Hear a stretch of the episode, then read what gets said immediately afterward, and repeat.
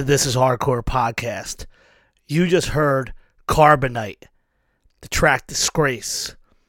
In the same show where we saw Hangman, Simulacra, and the band we played last week, Live It Down. I believe Carbonite, this might have been their first show. Bob Wilson put on the Philomoka. Absolutely incredible. Lennon, man brought us Eco Strike. Man brought us Blister. And now he's on to Carbonite. Star Wars heads obviously know what that is for non nerds, but still seeing Star Star Wars. That's the block that trapped Han Solo once Boba Fett got his ass. So, but yeah, fantastic. Obviously, a part of the whole From Within catalog, the From Within Records gang, so to speak. Make sure you're checking out From Within podcast. They're about three episodes in, going strong. Carter, Jake Abbott, Dylan Shackled. This is the next generation of hardcore, keeping things moving forward, keeping things fresh, giving respect to the past, everything you could ask for.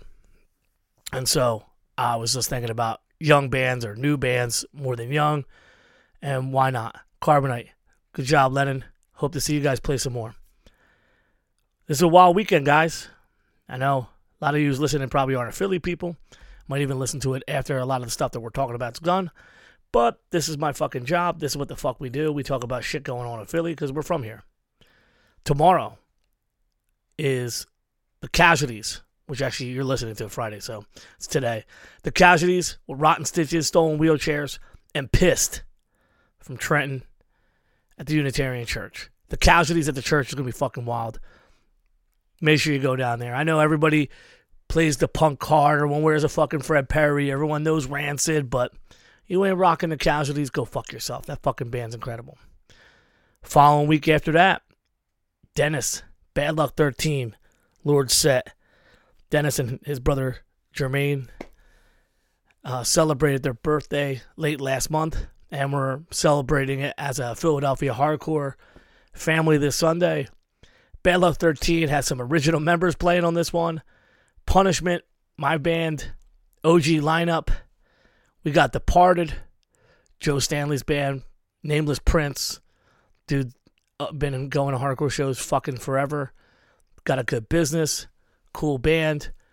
And the up and comers from Philly, the next breed, cycle of abuse. Very uh, gloomy, heavy.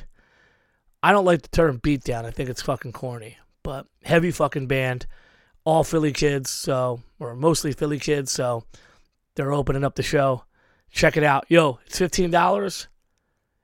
Cash at the door. Ain't no fucking advance tickets. This is old school shit. Twenty two years ago to the day, Punishment played our first show at the Kill Time. Bad Luck 13 played the Kill Time. It did not end well. Fire extinguishers, everybody running outside. Shit got out of hand, but that's what it was 22 years ago. You showed up to a show, you knew you're getting the fuck in. So just follow the fucking rules. Show up and get the fuck in. That's how we roll here. Uh, speaking of other shows, we got Drain, Pain of Truth, Ingrown, Chemical Fix, Combust. That's a crazy show on a Monday night at the church.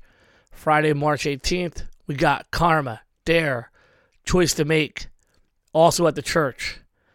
And then going back to what we were just talking about, we got the From Within showcase. This is Eco Strike's last show, last time out.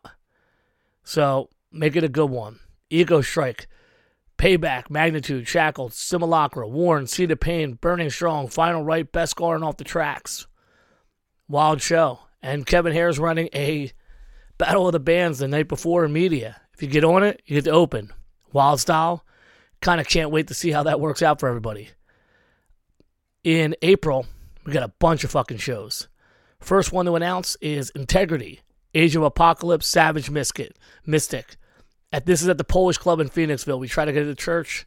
Some booking uh, things happened, and uh, ended up at the Polish Club, which is awesome because we got a bunch of fucking shows coming to the Polish Club. Following Friday, Zabalba, 15 Years of Fear, with Death Before Dishonor, Cruel Hand, Year of the Knife, Buried Dreams, and Missing Link. That's Friday, April 9 at the Polish Club. And then Saturday, April 9, Gridiron, Matt Carl himself, the record release party, Tsunami from the Bay Area, Queensway from Baltimore, Division of Mine from Virginia, Invoke from North Carolina, and that man Zach Barone opening the show up with his boys carried by six.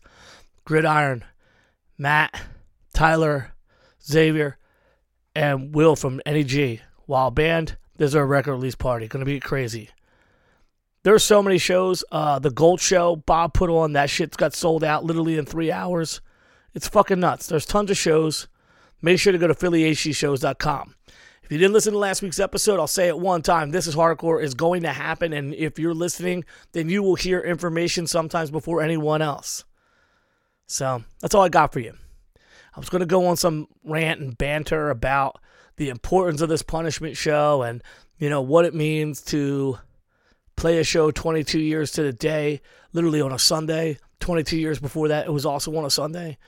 But when it really comes down to it, is punishment was the vehicle that put every other thing in motion for me. If the things rolled all the way back to the moment where Mike Brown and I get out of the dysphoria van, onto the L train, come back to Philadelphia. I get grabbed up by the cops of the 15th district for having a blowgun on the L. Get out, and then I'm psyched to do a band. If that didn't happen, there's no this is hardcore. There's so many things that don't happen because a lot of what would come to be connections made, friendships made, experiences had, learning lessons by failing, being the most disorganized band in the history of the world, but the most driven to constantly be on the tour. This is hardcore never would have happened. And um, serendipitously, it ends up on a Sunday. I thought it'd be a cool idea. Damien, who was a podcast guest last year, he's flying in from London to be a part of it. Mike Brown hasn't played a show in any band in 20 something years. Dan, who plays drums, he stopped playing drums about 15 years ago, but he's back on it just for this one. My brother Mike Mig, he's never stopped playing in bands. In fact, it's kind of cool. This is a episode about the amazing Deluxe, Danny Schuler from Biohazard. First met Mike in the back crossing alleyways of Frankford, and he was walking to Ofra Studios for Owen Franklin, who as was his studio in our neighborhood. And I'm like, yo, what are you recording? He's like, oh, yo, my band Scarred for Life. Mike had a band called Scarred for Life with me and Mike and Mike Brown and Damien and Sam, RIP, put this band together. We had to have another Biohazard title, so we went with Punishment.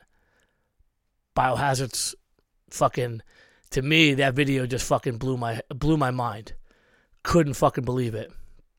It was just something totally different. It's a metalhead checking this shit out. Didn't know what to think about Biohazard.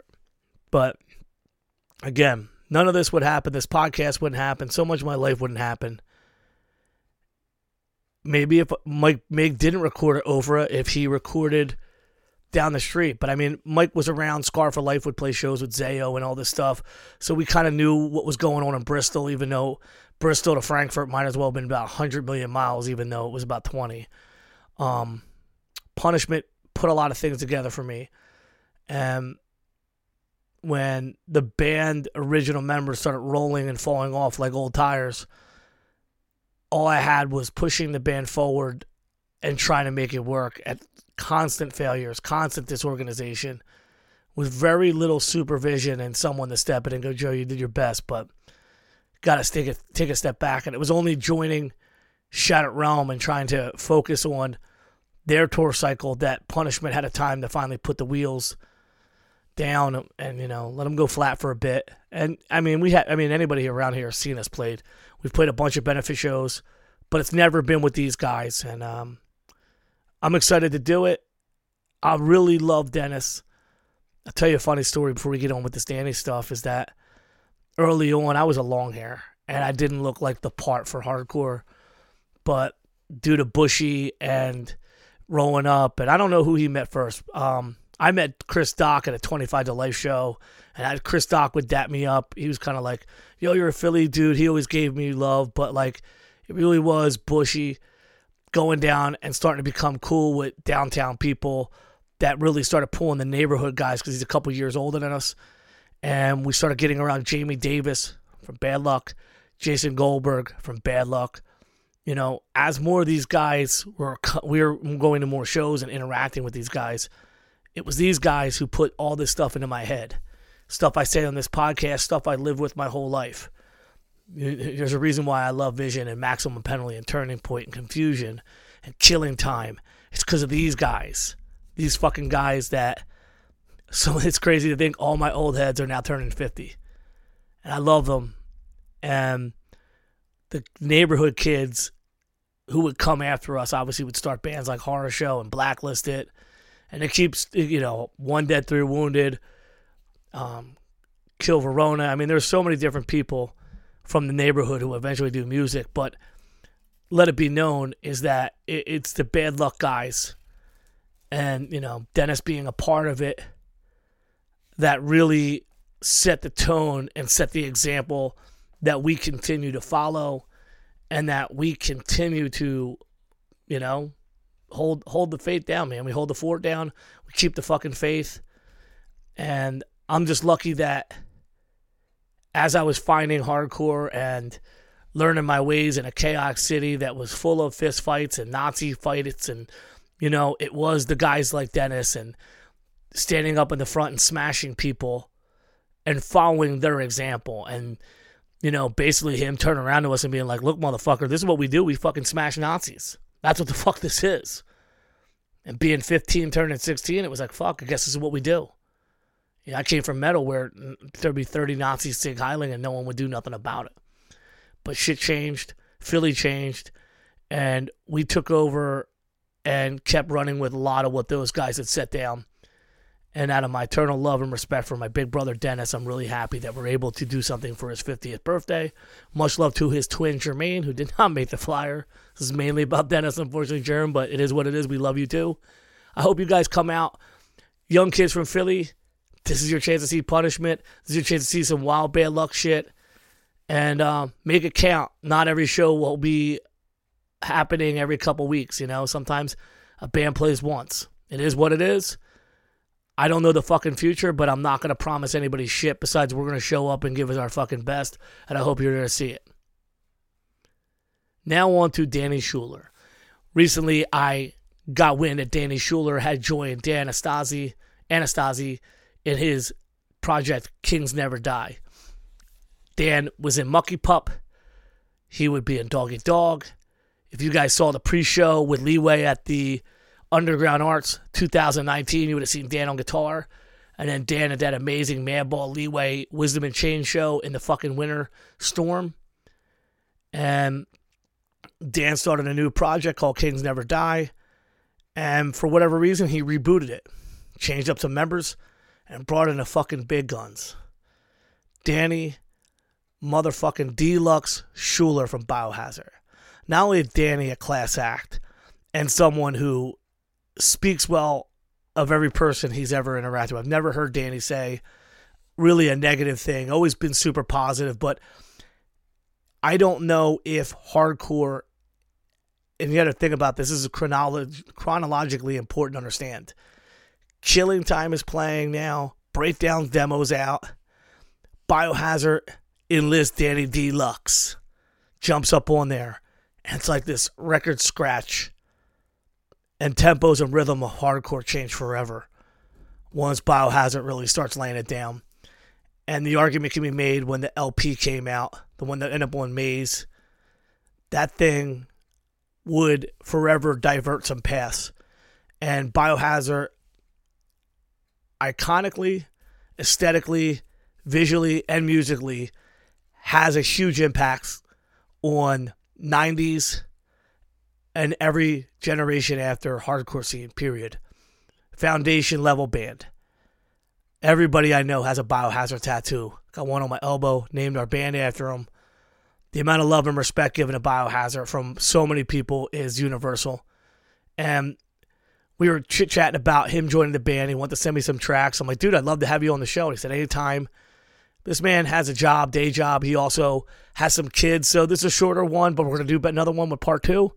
So let's roll into Danny. He tells some fun stories, early days of Biohazard, and we leave off on a high note, and we're going to bring him back. Let's fucking go. Today we are talking to none other than Deluxe, Danny Schuler from the pivotal foundation hardcore band for so many of us, Biohazard. And that's not where he stops. I mean, he's got the new project, Kings Never Die. And um, I'm just excited to have you on the show, Danny. Thank you for coming on.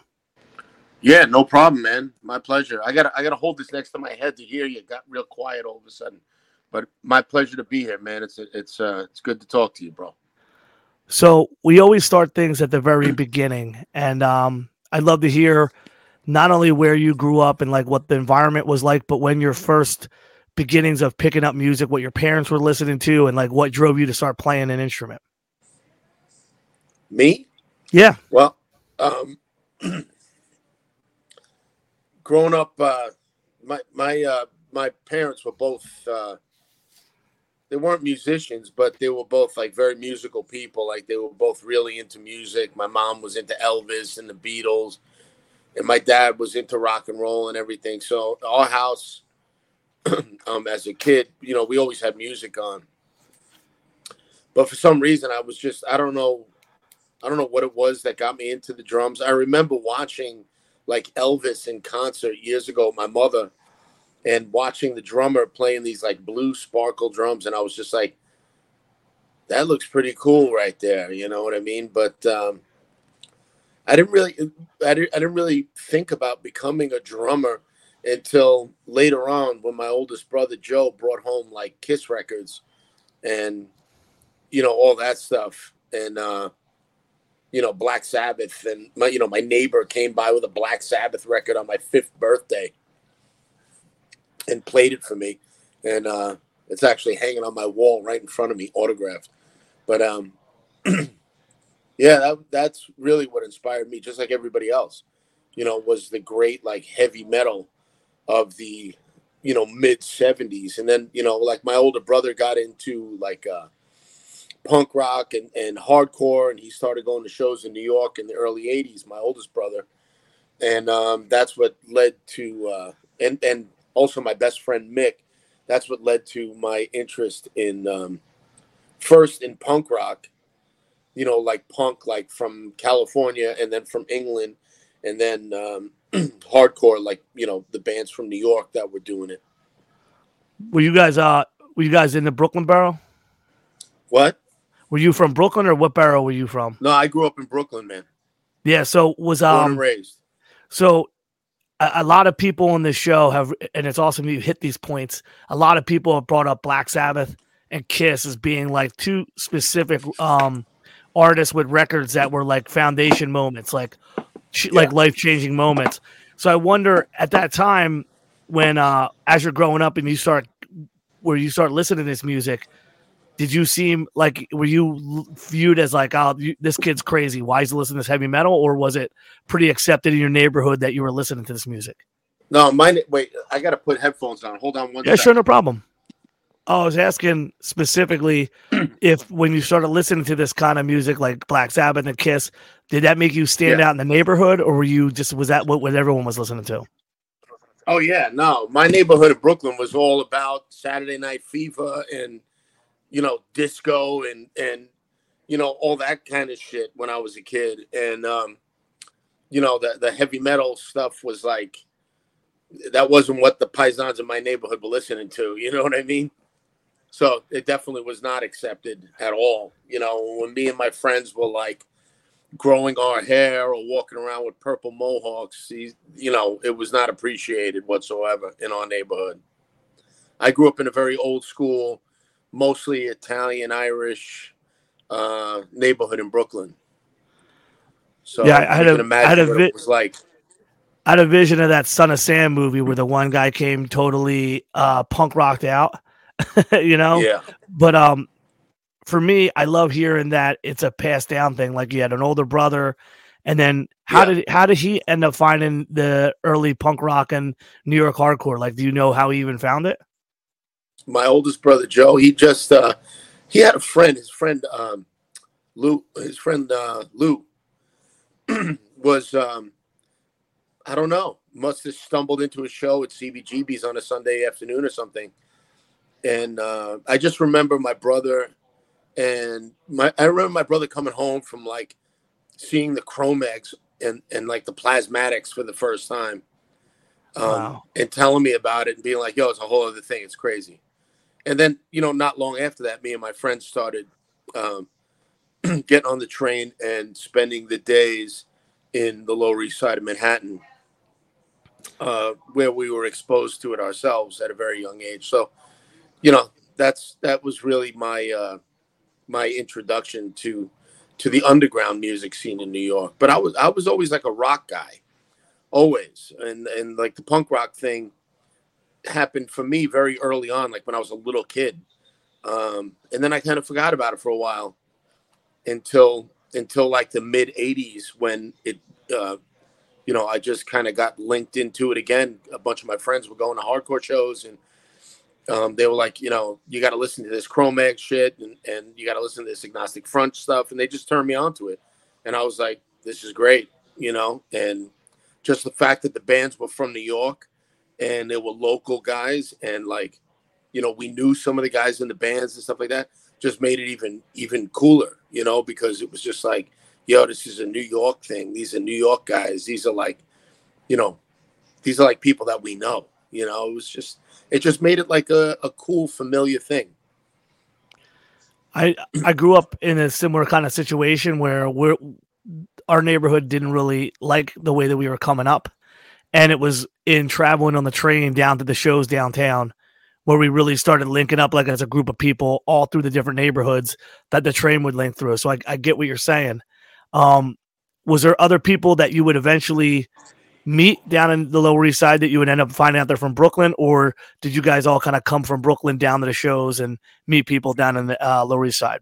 Well, it was uh, me and like three of my friends were were the guys who would always venture out, get on the train all night, and end up in in Greenwich Village, and um, we you know we used to get in all kinds of trouble just running around down there. It was it was crazy back then you know, in the uh, mid to late 80s, you know, that neighborhood was insane. And it was like, you know, a bunch of long haired kids from from Brooklyn running around down there wasn't wasn't a good idea. You know, it was not a safe neighborhood. But I mean, in that time, I met a lot of guys who I still know to this day, guys who were, uh, you know, in bands and stuff like that, um, just from hanging around, just from you know going to bars and and stuff like that. I you know, I we, we went to CBs, we went to shows, but I wasn't at CBs every weekend. You know, I kind of missed like the whole like classic era of New York hardcore. Like I was too young, and I kind of got into it a little after the fact. You know what I mean? Like I kind of missed that that first wave of New York hardcore. You know, um, obviously Biohazard. I mean, we were Biohazard was like an 1989 kind of deal, not a 1985 kind of deal. You know what I mean? So we came after the fact. You know, when it comes to, uh, you know, if you when you look at it at, at, the chronological history of of of the hardcore bands and and the hard bands that came from New York, Biohazard came along later. Um, yeah, um, yeah. I was gonna say I was gonna say that you're probably one of the few people you're one of the few people in the podcast that have taken the time to speak about like because we talk a lot about like the first wave of stuff which was like the max's kansas city and the 79 81 stuff and then when it started being down in cb's in the um that era a lot of people try to do their best to tag themselves into oh i was this far back in the hardcore. It was kind of cool that you're like yo i missed some of it. Because you don't really hear too many oh, people i did mention. i missed it. I, nah. you know i missed it completely. I was a little kid. I was you know 10 years old you know in 1981 or 1980 you know? I so i, I missed all that. I like i said i didn't I, i'm not i'm not an og you know new york hardcore guy who was there in 1982 i wasn't there um, but my brother was at some of those shows and uh, my friends were going to some of the later shows and turned me onto it. And you know, I got into it a little later on, but I, you know, I was lucky enough to see all the great shows and and I don't know. I'm just a fan of it. You know what I mean? Like anything else, I'm a, I'm still a fan of it to this day. All the great bands, you know.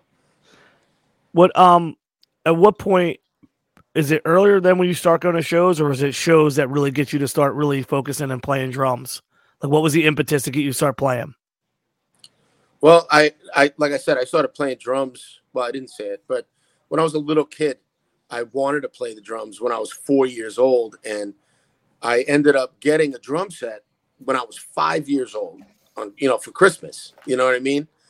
Uh, I remember that year, all I wanted was a leather jacket like Fonzie and a drum set like Peter Criss. That's cool um, shit. so yeah, that's when I that's when I started playing the drums. But when I really started playing, I was around 13 years old. So that was when I like had like a drum kit that I borrowed from some kid in the neighborhood in my basement, and that was me playing along to records and really trying to learn. And that was probably around 1982 ish at that time. Um, I played for a couple of years and then kind of got lost in life, you know, just being a young guy, you know, um, you know, 13, 14 years old, my family fell apart. A lot of bad things happened in our our personal lives and stuff. And I was just kind of like lost. I was, you know, out in the street with my friends, just wanting to hang with my friends and dropping out of school and at a real young age and all that stuff. So I kind of lost the whole drum thing. And then um, when I was around 16, well, actually, uh, let me go back. When I was about 14, I joined a a pretty popular band in Brooklyn that was called Crystal T, and they were like a what you would call back then a top 40 band. Like they would play L'Amour's and they played cover songs. Like the whole set list was like early Van Halen and Black Sabbath and, and stuff like that. And they were older guys from my neighborhood in Brooklyn. And um, I was about 14 years old and I joined their band, you know, with like these 25 year old guys who were playing around the tri state area of New York. And that was my first experience of, of like playing live shows, you know, with these older guys playing bars in New York City.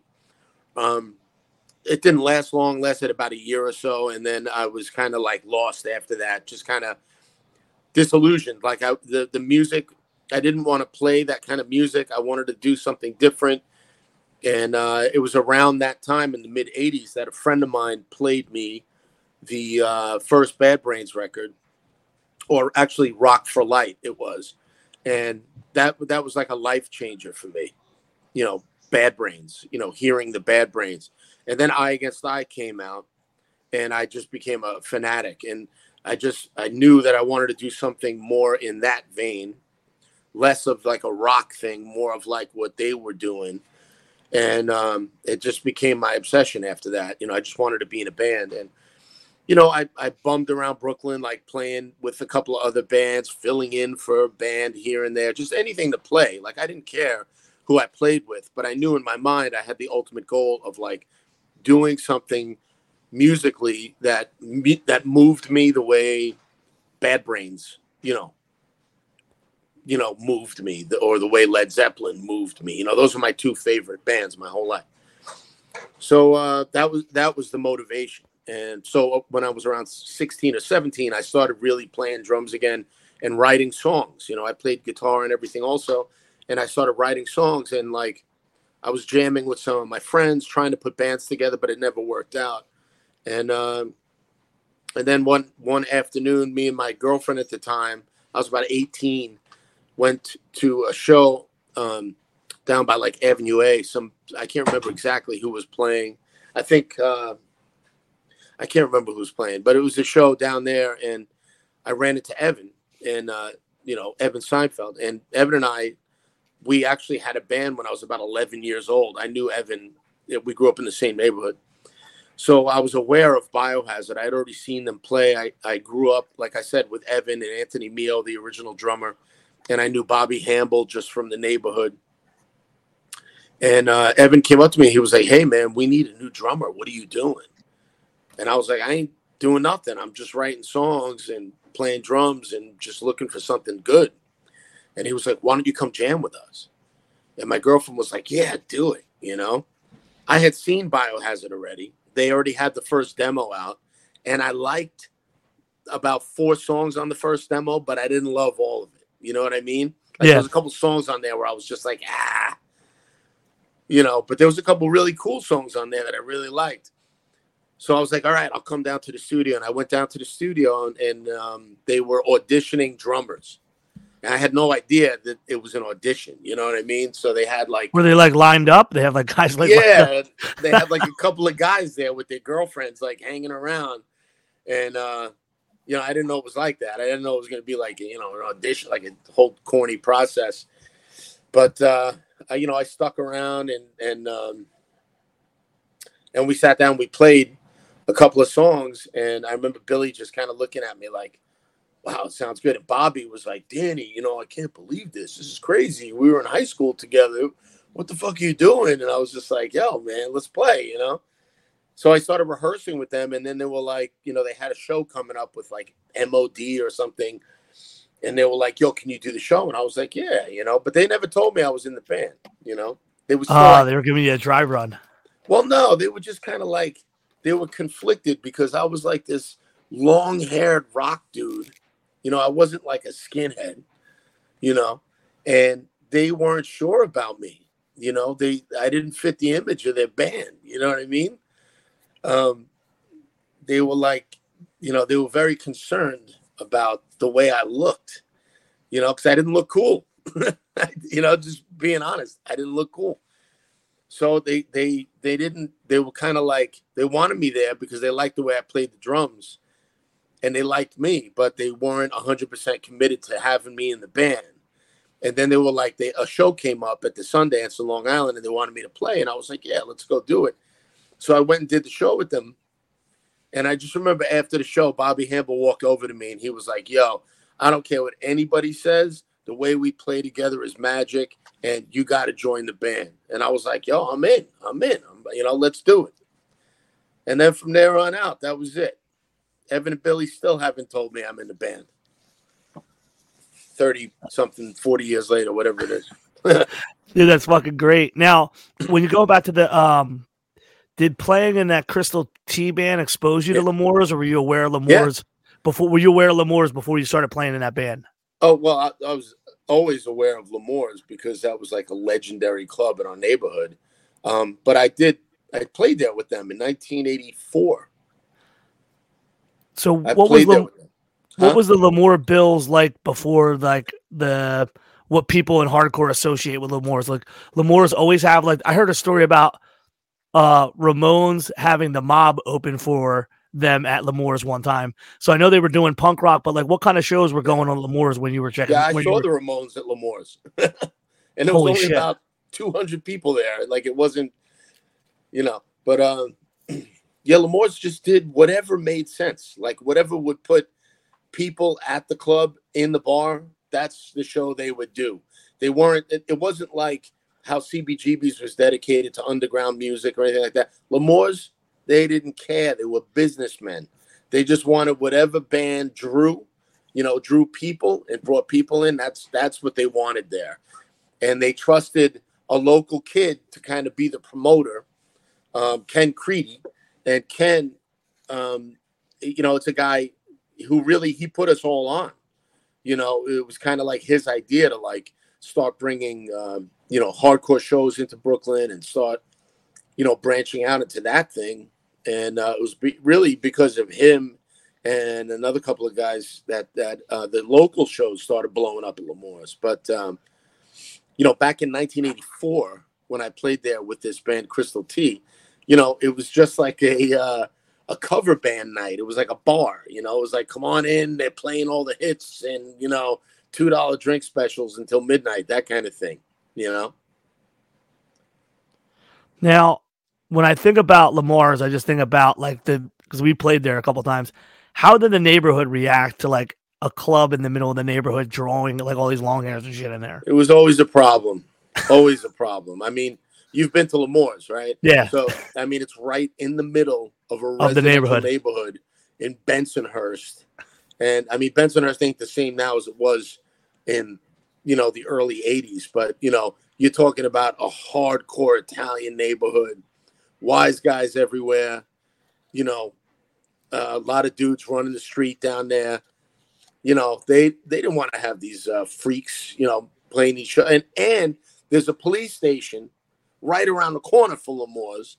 So it was like there was constant trouble, constant fights in the street, constant police activity. It was just chaos there so many times. I mean, it, you know, it was crazy. I, I, I, I tell you stories about the trouble we got in. Now, at this point, we lose Danny for a second, and we had to reconnect the conversation, and he picks up with the chaos of L'Amour's in Brooklyn at that time. Yeah, it was just, it was crazy there. You know, it was like L'Amour's was like a meeting place for, um, for people from all over the place. I mean, when a, when a big show happened in Brooklyn at L'Amour's, it was like you had kids coming in from Long Island. You had a whole crew of kids coming in from Queens. You had crews of kids coming in from the Lower East Side. You had crews coming in from Staten Island, from Jersey. You know, it was just and from Philly. You know, it was just like and even like upstate. I knew guys coming from like Troy and Albany coming down to shows at L'Amour's.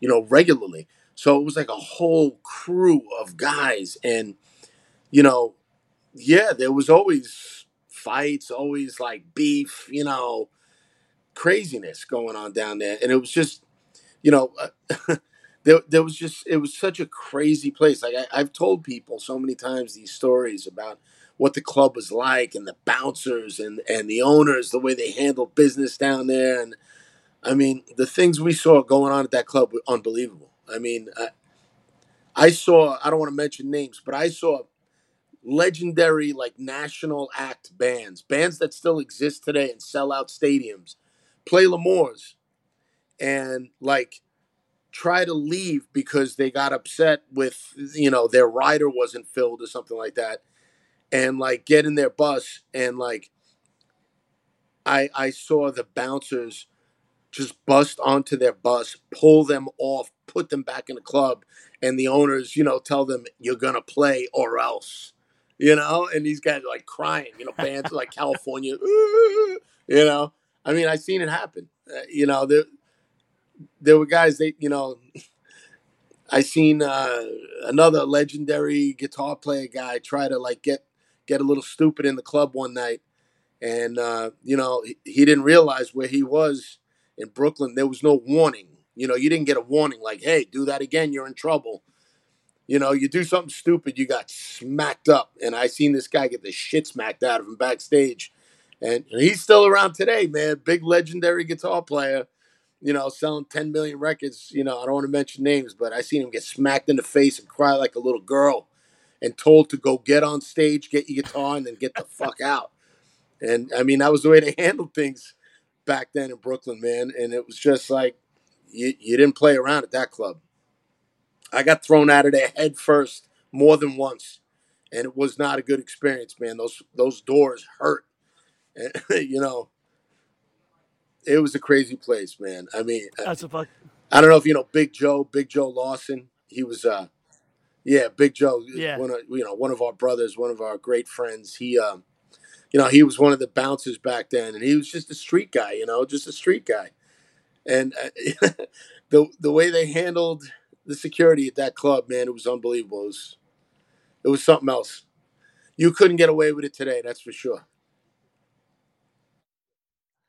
No, no, not in any regard, no. with the fucking internet and all that. Now, when you when you take yeah. on playing with Biohazard, obviously the scene, the there's the hardcore scene, there's like this quasi hardcore metal scene, there's all these different things all happening because we're talking about 88, yeah. 89 now, right? Yep. I started with Biohazard. So and uh, I was 18 years old. It was about 1989. Yeah. So, like, I mean, right there and then you have some of the best crazy hardcore records out, like yeah. the Leeway records out, the yeah. GB records out. Youth of Today is huge, but also Carnivore yeah. is a big deal in that regard. Um, and hardcore is starting to bleed um, into metal and vice versa more in the way that hardcore bands are getting more opportunities to play with metal. So Biohazard to me seemed like this kind of amalgamation of like like you um there's definitely like the hardcore punk rhythms. There's definitely some hip hop elements, and it, and it's always been one of the most unique sounding bands that have come across. I think it adds to the legacy of why the name stays popular for all these years. And um, obviously from the demo you can hear some of the tracks, but when you guys started when, when you when they had those tracks, you were involved in kind of bringing them into what they would end up on that first record that would end up on Maze, right? Like you were involved with the writing, or did they have a lot of that on that um already kind of laid out? Uh, the joined? songs that were on the first record. Um, yeah, they had written a couple of them, but when I joined the band, I wrote but a few a songs with them also for the record. Yeah, there's a there's always people that the, the, the name that the word that always comes up, and I've always wondered, and I'd like to hear your perspective on it. Obviously, telling us about Brooklyn, there's this urban there's this urban like tincture to the band, just in presentation. But were you guys influenced by the different rhythms of the hip hop stuff that was also really big in New York and the underground at the time? Just kind of like change up how we traditionally play like a metal or hardcore Definitely. song. I mean, um, my neighborhood where I grew up was called Canarsie, and Canarsie was very much uh, when I was a kid. Hip hop was everywhere in that neighborhood, so it was like, um, I mean, there was no way to stop the influence of it, you know. And uh, I mean, f- for for Bobby and Evan also, you know, Bobby grew up in Flatlands. Evan grew up in Canarsie too we were exposed to hip hop at a very early time. I mean, it was the music in the streets when we were kids. So that influence was going to be there no matter what. And, you know, when I joined Biohazard, um, I, I, I remember they, they were kind of like, you know, the songs on the demo, we kind of want you to play it the way it is on the demo. And very early on, I was like, eh, I don't like I'm gonna change it, you know. And the first guy in the band to kind of like be like, yeah, change it was Bobby Hambel, because me and him were rehearsing. I remember, and we were playing some of the early stuff, stuff that I wasn't a part of the band when they wrote. And I just kind of like started changing the feel of it a little bit, just to kind of give it like a different kind of feel. And he was just like, yes, yes, that's great, that's great, that's great. And so at the beginning, they weren't too open to that different kind of change. But as we wrote songs together, those influences all started creeping in. And uh, not just from me, but from Evan also. Evan was very into hip hop, um, and and he brought a lot of that influence into the band too. You know, not just my drumming; it was you know those guys too. I mean, we it was just the way. It was just the way we kind of like put the songs together. You know, like very early on, I we had conversations about bands that we loved. You know, we, me and Bobby and and uh, Billy and Evan, we would sit around and talk about records that we loved, and it was always like Cro-Mags demo, Cro-Mags Age of Quarrel, um, you know, I Against I, um, Carnivore, Retaliation, you know, Sheer Terror. It was always like we would talk about bands that we loved, and I remember listening to um, either I, I think it was retaliation and just kind of being like, we'll never outdo how great this is, you know? And then like we'd listen to like the Bad Brains, and I'm like, we can't do better than that. And I remember Bobby was just like, that's why we got to do something new.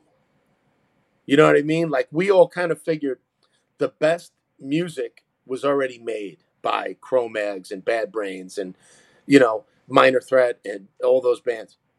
And it was just like, if we're going to just be another one of those bands, nobody's going to know who we are. We have to add something to this. We have to kind of like do something a little bit different. And, it was just like, let's just do whatever we think is cool, you know? And so when we started writing the songs, we weren't afraid to like throw in a little, a little hip hop kind of like cadence to the vocals or like a different kind of hit, you know, kind of feel to the drum beat. You know what I mean? We weren't afraid to try that kind of thing, and you know, people kind of liked it. It was it became like a certain sound. You know what I mean?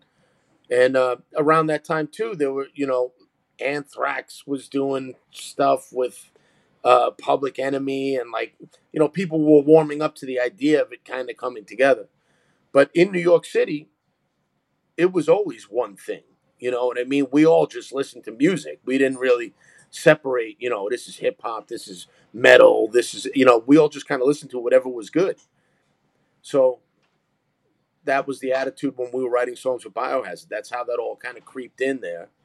And um, yeah, that was it, it, it wasn't any like big uh, uh, plan, like like thought out plan. It was just kind of something that happened naturally. Yeah, it seemed like it was yeah. an organic process because it seems, especially when we're talking about the surroundings and your other influences. And I like that you mentioned sheer terror, and I love the fact that like these are bands that are already having a name in your area. So who wants to be the second rate version yeah. or the third version of that? I, I love that that yeah. was your take. I mean, they were all those bands that I mentioned are truly at the top of their game and made records that can't be duplicated. You know what I mean? Just Can't Hate Enough, Retaliation, Age of Quarrel, I Against I. These are records that are the pinnacle of of hardcore punk to me. You know, the East Coast hardcore punk. And uh, you know, we we knew we couldn't touch that. We couldn't do it better than them. So we had to do something a little different, you know, that played to what we understood and, and our strengths. And and that was, you know, the influence of, of a little hip hop and, and more metal and you know all that stuff. And then also the L'Amour's played a big part in it too because they were always putting together shows that put you know they would have King Diamond with Cro-Mags opening up. You know what I mean? They would have, uh, uh, you know, like like hardcore bands playing with metal bands all the time. You know, so th- there wasn't like a big separation there. Yeah, I'm, at that at that time, uh, Cro-Mags did a whole tour with destruction. With yeah. destruction, and um, and I booked I booked Crowbar a couple years back at uh the Barbary, and I was talking to Homeboy about playing, and he's like, "I'd like to play hardcore, man." Before we were called Crowbar, we were called Deadbolt. We opened for Destruction and Cro-Mags and Tupelo, and I'm like, "Holy fuck, that's cool. Yeah. Like, that's the coolest shit," you know. Like, uh, so for I, I asked you that to start um, wondering for people who obviously weren't around at that time was Biohazard one of the bands that was able to play both with metal and hardcore? And were you guys starting to travel beyond the New York City tri-state area at that time? Yeah, we yet? we were playing outside of New York right away. Like as soon as well, the band was doing shows for like six months before I joined, and they had already played like Washington D.C. and stuff. So when I joined the band, like that summer of 1989, we went up to Albany, we went down to D.C., we played in Long Island, we played in Boston. We were already covering like a lot of lot of the Northeast, you know, and that was kind of like the goal right off the bat. I remember Billy being very like, um, uh, what's the word? Uh, not adamant. adamant. Um, uh, he was very driven to like have us go uh, and play out of town. You know, that was like Billy's thing. Like, yo, we got to play Boston. Yo, we got to play upstate. Yo, we got to go to Montreal. You know, and um, we we actually were. We actually got on shows. Like we played the Channel in Boston. We played the Rat in Boston. We used to play Club Babyhead in Rhode Island regularly. Um, you know, upstate it was like um, in Albany we would play uh, uh, Saratoga Winners on Sundays and and like uh, you know the 930 Club in Washington D.C. and and all these spots. We were you know we were playing these places and we were actually getting shows. I don't know how the hell we were getting shows back then because nobody knew who the band was. But I, I, I think it was just because we were literally like always in everybody's face. Like, you know, Billy and Evan were always in people's face. Like, you know, where Biohazard put us on a show. You know what I mean? And we were willing to just show up and play for no money. You know, like for example, the first time we played the 930 Club in Washington D.C., we opened up for um, Bobby Steele from the Undead from uh, uh, Misfits with the Undead, you know, which is kind of yeah. like a weird bill if you think about it. But I mean, that's a freaking yeah, cool definitely. show if you ask me. You know what I mean? What also shows the diversity, uh, um, diverse kind of like Yeah. lineups you could be a part of. Now you said you, should, you were you playing? Did you join? Did you join before or after the Rock Hotel show that in '89? Um, what do you mean the Rock? They didn't play the actual Rock Hotel. You're talking about the Ritz shows? Oh, all right. I Yeah, no, I Yeah, the Ritz the shows. at the Ritz. Yeah. so you guys got to play. Oh no, no, no, that was right show? before I joined the band. Oh fuck! That's because I have that. Fl- I literally have that flyer Mhm. out. Like I always do notes, and I was, that's why I was like bringing that up. But um, I I know that Biohazard was like a um a band that I would see thanked by both thrash metal bands and hardcore bands in the in the thank you list. So I know that you guys were crossing over beyond just hardcore at that time, and it seemed like you guys were a fit bill no matter who you guys ended up with. Yeah, I guess we um we we had elements of all that, so it it kind of worked with whatever band we were playing with. You know, early on we played with Overkill. Early on we also played like you said with the Cro-Mags, and it worked. So you know we were, I guess, appealing to uh, both the metal and the hardcore thing, and and like I said in New York, um, those those kind of things were coming together anyway. L'Amour's was booking shows that had hardcore bands with punk bands with metal bands all the time. You know, it was just a scene of of underground music. It didn't matter what it was, and it was, you know, it was cool. That's really part of what shaped the attitude of our band. You know, when the band is performing and, and moving forward was the idea of the record like okay we've had a demo like what what brought on the the push to like put together those songs and try to find a label or did someone start coming to you for that we uh we were just playing shows. That was our whole thing. It was like every weekend. You know, where we playing Jersey, where we playing Philly, where we playing upstate, where we playing. It was just like every weekend play shows. We loved to play. It was fun. We had a lot of friends. We always had friends in bands that would come with us. So we were just really um just really caught up in playing shows and and you know, rehearsing all the time. Um the record like like making a record and that kind of thing that only really came up because uh this guy named John Morris just showed up one day and was like, "Hey, you know, I got this record label, you know, we uh why don't you guys make a record and we'll put it out?" You know what I mean? And we were just like, you know, okay, you know, who who are you, you know? And he was like, you know, I'll I'll we'll pay to record your album or we'll put your album out. We'll make it a big thing, you know. We'll we'll like get it out there and you know, you could put out a record, you could put out a CD and, and start selling them, you know. And we hadn't really even thought much about it at the time.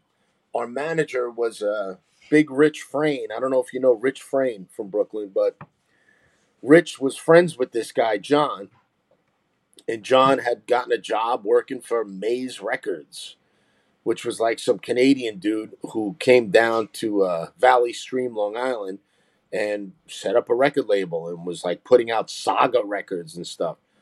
And he wanted to do like a cool rock band, you know, that was like his thing.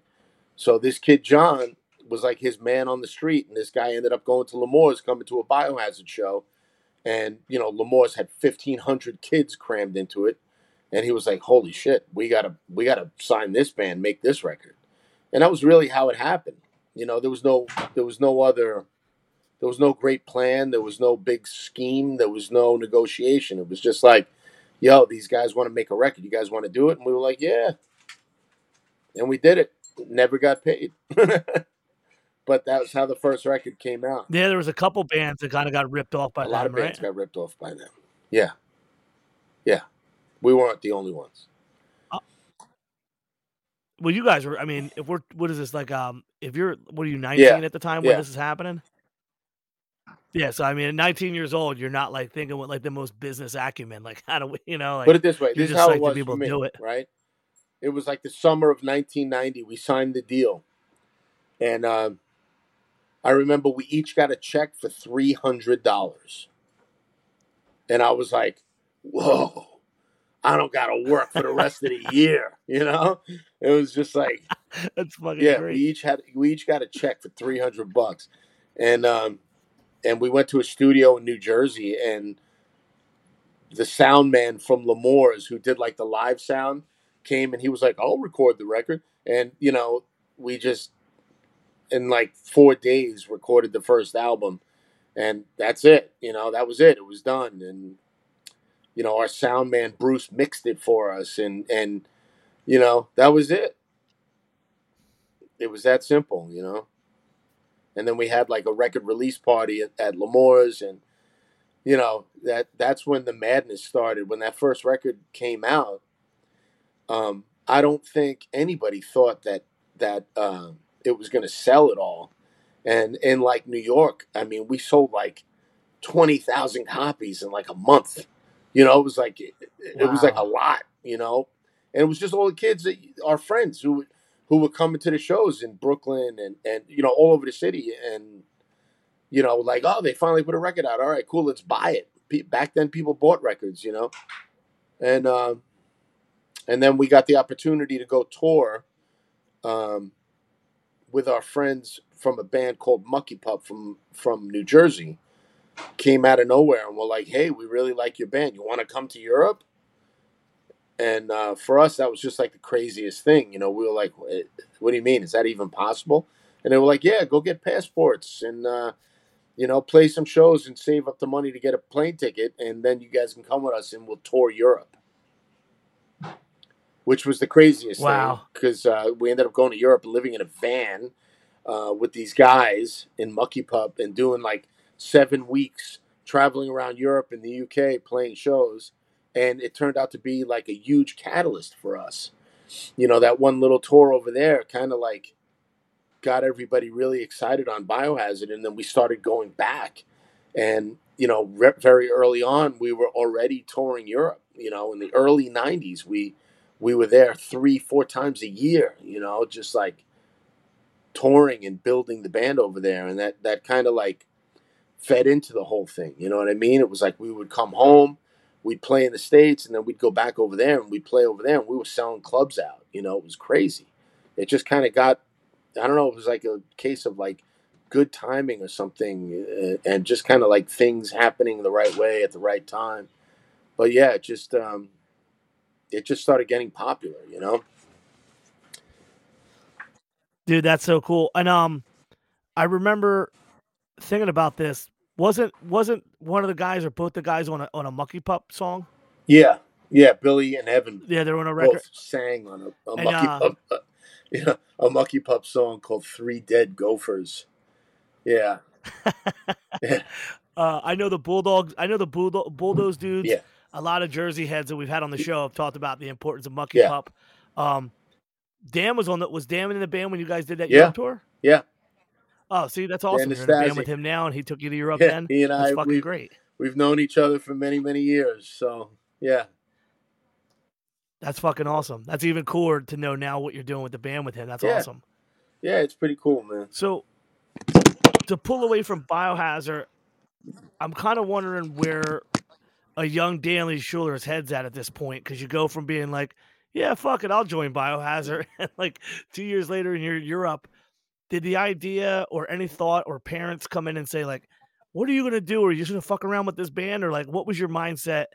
Not just playing shows and doing Biohazard, but like, did you care about anything else at that point, or was it just solely about the band? Bro, I had no life. You know? I didn't care about anything. You know? I was just like a kid, you know, who's just like, you know, I had my friends, my family was all, you know, my, my dad died when I was young and things kind of fell apart for us. And, and, um, you know, I had nothing at home, you know? So to me, the music and my friends and the band, that was the most important thing to me. You know, uh, it, I mean, it was at the point back then where all I had was my girlfriend back home and, and my handful of friends. Um, I just wanted to stay on the road all the time. You know, I didn't care about anything. I didn't care what happened to me. I mean, we were fearless back then. We did some stupid stuff back then. I mean, we did things back then that I would never let my kids do now. and um, but it was a different time. You know, it was a different time, and I I didn't care. I just didn't care about anything. I was just way too busy being amazed that somebody was actually showing up every night when we played. You know, I was just constantly blown away. You know, like every month it was just like, hey, you guys are going to Europe. Here's a, they would, you know, fax over a list of shows and I'd look at it and I'd go, wow, we're going to London. We're going to Paris. We're going to Rome. You know, we're going to Amsterdam. We're going to Denmark. And I, it was just like a fantasy. It was just like not even real, you know? And, um, you know, I just, I was just so grateful. Me personally, I was just really grateful. I felt lucky you know, to be able to do it. I didn't care about anything else. I didn't think about anything else, and home didn't matter. So it was just like, just go do this, live on the road with the band, and just like a like a friggin' barbarian, and that's what we did. Now, I, I love the idea of like a bunch of dudes from Brooklyn being like, "We're going to fucking Paris," you know, like, yeah. like I, I I imagine for all of you, this is like the most um like life changing moment. Is the access and the exposure to being on tour, seeing all these different things. I mean, when you guys yeah. are going, this is like this is like a crazy time for Europe, you know, like and yeah. this is long before the internet. And I imagine some of these shows were like not always at rock clubs, but like they were still doing the squats or you know, like yeah. it, it, had to be such a crazy experience just in general for you being a kid. It was the, crazy. it was crazy. I mean, there was a lot of nights we slept on the floor in the club after we played. You know, there was nights where we, uh, you know, we played squats and there were problems and everybody's shit got stolen and you know, there was always an issue. There's always the, all the issues that go along with playing in a in a punk rock communist squat like we played. I mean, there was a lot of that stuff back then. But you know, it was never a dull moment. It was interesting. We met a lot of amazing people back then who who I'm lucky enough to still call friends. And um, you know, we were fearless. We had nothing to lose. You know, none of us had families. None of none of us had any ties to home. So we had nothing to lose. We didn't care. We were fearless, you know. Now I'm ter- I'm terrified of everything now. you know what I mean? I got kids. I don't, I don't you know. Back yeah, then it was just like I didn't care. Yeah, you know, you already kind of seen enough that you know what's going to be around the corner, or oh, yeah. oh fuck, what can come around this corner. So it's a much different than being like, I don't give a fuck, I'm doing this anyway. I get it. Yeah. Now, is there a moment? Is there a moment that you can go to in that time period where things leveled up even further? Like, was there a moment where you guys were like, uh, yeah, is it is it Roadrunner? Is it something that precursor to Roadrunner? Like, what was the moment where you're like, holy fuck, this band's actually going to get even bigger? The moment for me where I realized that we had stepped in onto a different level of, of popularity was in Europe. It was 1993. I think it was 1993. Um, we played the Dynamo Festival, the Dynamo Open Air Festival. Um, we played it again in 1994, 1995, the really big one. Yeah, I seen a but, video of that thing. Jesus. Yeah. Prior to that, though, the year or the two years before that, we played it. And we went on in the middle of the afternoon. Crowd was dead. I watched some of the other bands. It wasn't real exciting. We went on stage and it just transformed into a different environment. It was just something changed, you know? And I just remember looking out at the audience while we were playing middle of the afternoon on a farm, you know, farmland in the middle of eh, uh, um, in the middle of Netherlands, and like there was so much dust kicking up from the kids dancing so hard it was just like a cloud over the sky. You know, it was crazy. And I just remember thinking to myself, wow, these kids are really into us. How the hell did this happen? And I remember after that show, we were interviewed by like TV, and they like I saw them walk away from other bands that were clearly much more popular than us, to rush over to talk to the those kids from Brooklyn that just rocked the stage. You know, and I just remember something's happening. And from that point on, when we were in Europe, every show sold out. It was like every night we showed up, there were lines of people. And I remember um, that that's when things really started to change. And then in the United States, things really started to change when uh, the friggin' punishment video got on Beavis and Butthead. I remember that. That was like a holy fuck moment. Yeah, yeah, that was crazy because it was just like all of a sudden we were on TV every week and people were seeing it, you know, and it was just like it the reach of that of of MTV and all that stuff. It was so far reaching. I had no idea. We had no idea, you know, and it it like I remember this was on the Urban Discipline record. You like our manager being like, "Yo, you guys sold ten thousand records this week." Holy shit! And then the next week, "Yo, you guys sold twelve thousand records this week." And then the week after that, "Yo, you guys sold seventeen thousand records this week." Like it just kept growing, and I, I was just like, "Wow, maybe this is like a thing now." You know, maybe we could really do this. And you know, it was moments like that that that that you know informed us, like, "Hey, you guys are onto something."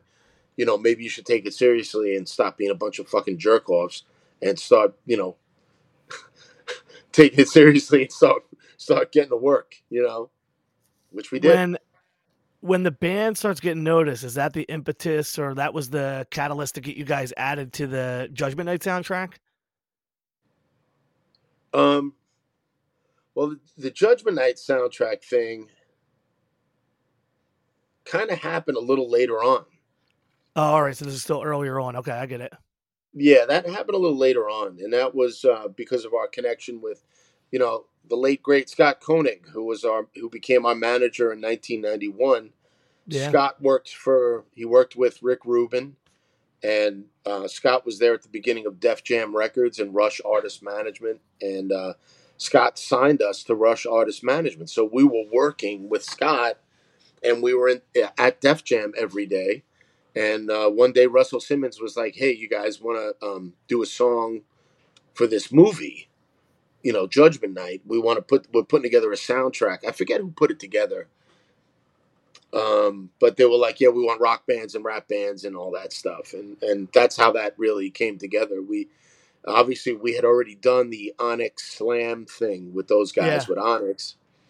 We did that in 1993 or 1994, and that was like a really cool thing amongst amongst like you know kids in the street back then. It was uh, that was a cool thing that really brought a lot of attention to our bands. Um, so we got back together with Onyx and we did the Judgment Night song. And uh, yeah, that was a cool thing. It was a cool thing to do. I feel like you guys had such a cool, different growth into like heavy metal at the time when we're talking about. I'm like a super long hair. Every Yeah. Saturday night was heavy, heavy headbangers ball. Hanging with my friends, watching every Beavis and Butthead. Yeah. And um, seeing by there was actually a video that you guys had that would eventually come out on one of these like cassettes that you could get every month. It was called like Rock Video Monthly, and that cassette came and it was like I think I watched that Punishment on VHS so many fucking times. yeah. Like like that was like such a thing, and I remember all of us being long hairs, but none of us being from the suburbs. So we're like, all right, this is like a hard band, but they're they're from the neighborhood. Like it really resonated, and um, the at some point you guys, uh, uh, is it before this starts happening or right as this happens that you guys link up with Sick of It All and you guys do that Um, run? no, Sick of It All was earlier than that. All right, yeah, I got my time switch up. So when you guys linked up with Sick Yeah. of It All, obviously you know them because they're New York hardcore. They're sick of it all. How was that? Because that ended up being like another iconic tour. Period, just for like punk and hardcore in general. Like sick of it all and Biohazard and Sheer Terror. Yeah, I was. That was one of the coolest tours we ever did, and I was really excited when that got put together because I was like, yes, you know, Sheer Terror is coming out. That's going to be awesome. You know, and and every night, Sick of It All I was like, yeah, great. But Sick of It All, they weren't that psyched to be on tour with us. I remember because they kind of wanted to do something that was like a really like really hardcore tour, and we we were still kind of like half a metal band. You know, it wasn't like what they were looking to do, but it ended up working out. I mean, we all got along so well. You know, I, and I mean, once they realized like we were just fans of their band, like every night we would watch Sick of It All, and we would just be like, "Oh, Sick of It all, so great." You know what I mean? Like there was no like jealousy between the bands. It wasn't like, "Oh, we got to blow them away tonight." It was just like, "Yo, we just got off stage. I can't talk. I got to go watch Sick of It All right now." You know what I mean? I got to go watch Sheer Terror right now.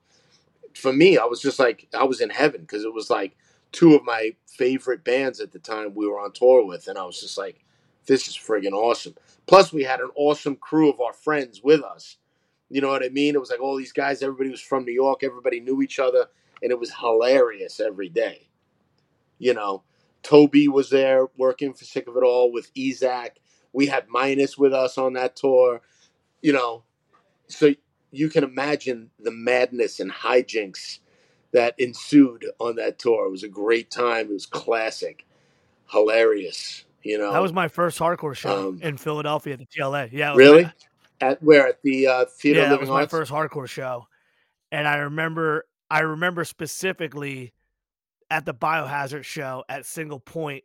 It was during uh, either your set or Sick of It All set. It was during your set, uh, where everybody you just mentioned was basically shirtless on stage, basically telling security like we'll fuck you all up, and we were so psyched, like yeah, fuck them guys up, you know, like, um, and I was just like in this moment being crazy young, going to all these metal shows, and that was like my first hardcore show, and I love seeing a band with all their friends being like, fuck you, we run this shit. Like that was like the most like, yes, this is the most hardcore shit possible.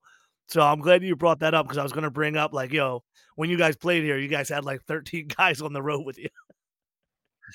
Yeah, yeah. Well, everybody came down from New York to see that Philly show. I remember that. My girlfriend was there. My wife now. Um, yeah, that was a, a big night. I remember.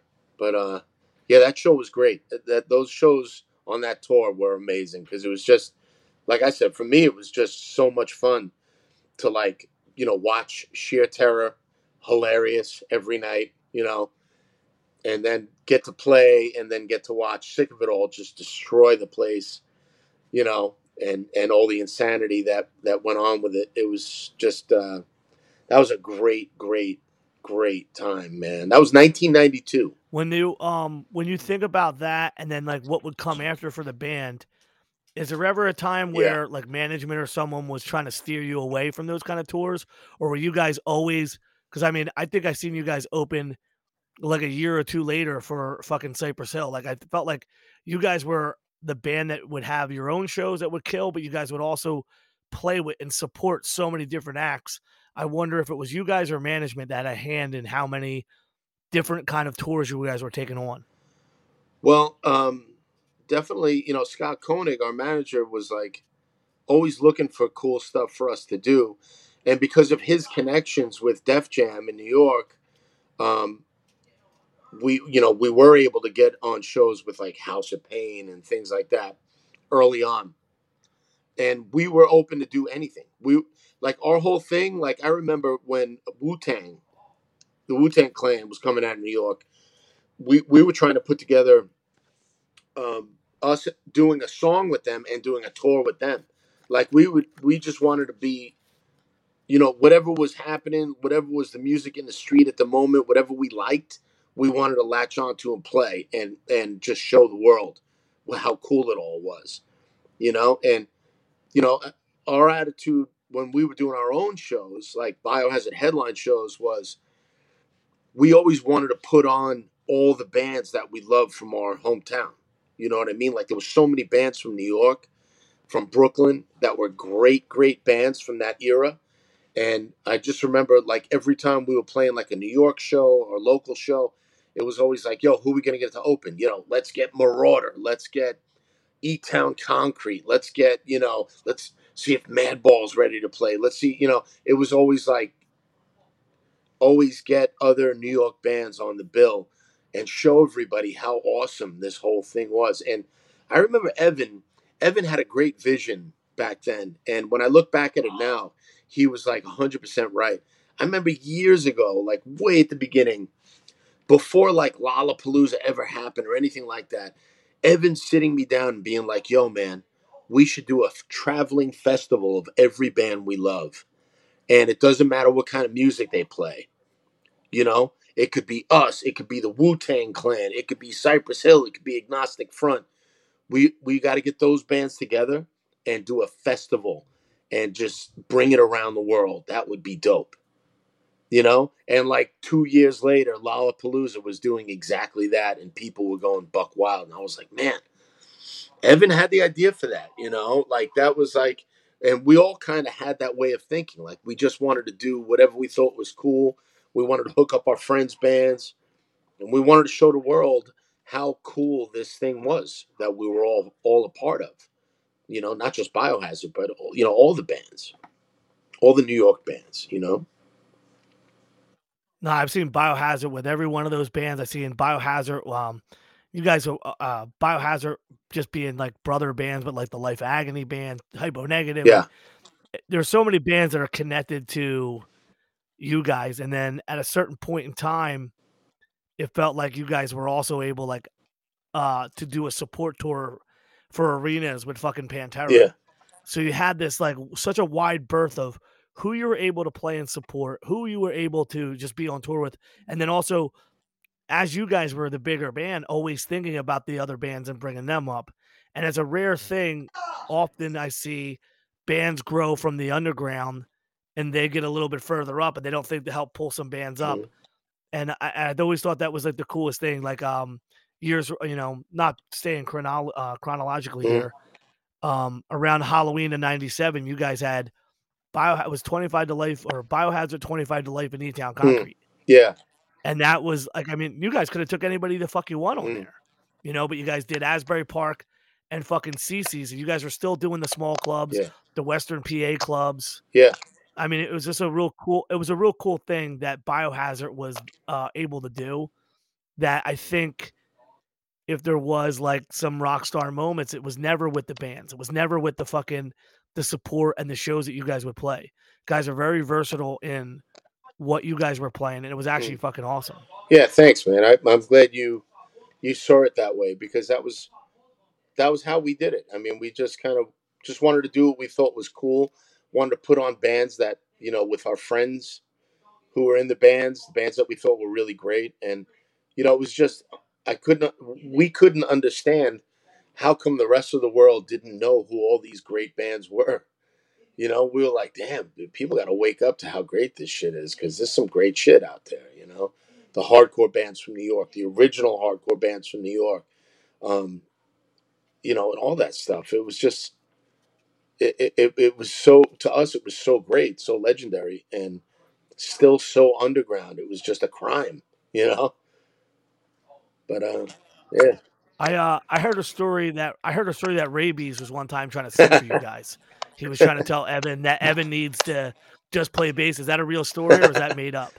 Well, I I was there one time. We had a conversation with Ray, and he was like, he did say, you know, he was like, you know, you you know, you you you're. He was talking to Evan, and he was like, you know, you play the bass and you sing, but you know, it would be better if you just had a singer, and that's where I come in.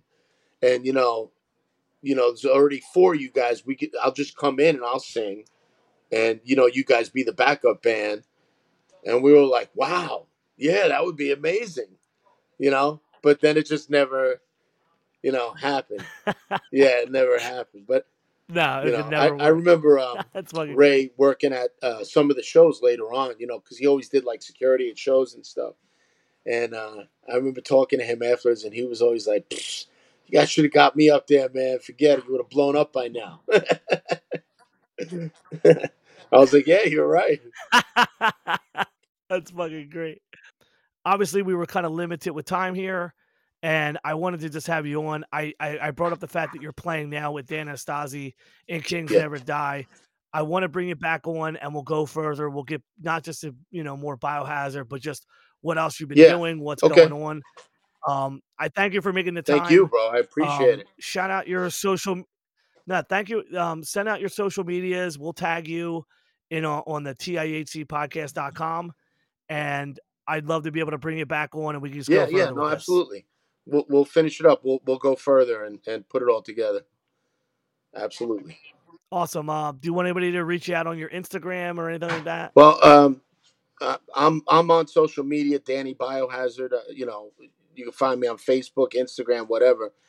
But uh, really, it's it's all about Kings Never Die. You know, Kings Never Die official um, is is our our uh, Instagram thing, and uh, you know we uh, we're relaunching the band. You know, we got a, a whole record done of all new songs, and it's really great. And um, we're we're looking to play shows and get out there right now, and you know, just start at the bottom and build it back up, build it up, and just uh, introduce people to it. And I think it's going to be a cool thing. I think a lot of people are going to be surprised when they hear the new music. Um, so yeah, that's that's it. That's what we're doing now. It's Kings Never Die thing. Awesome.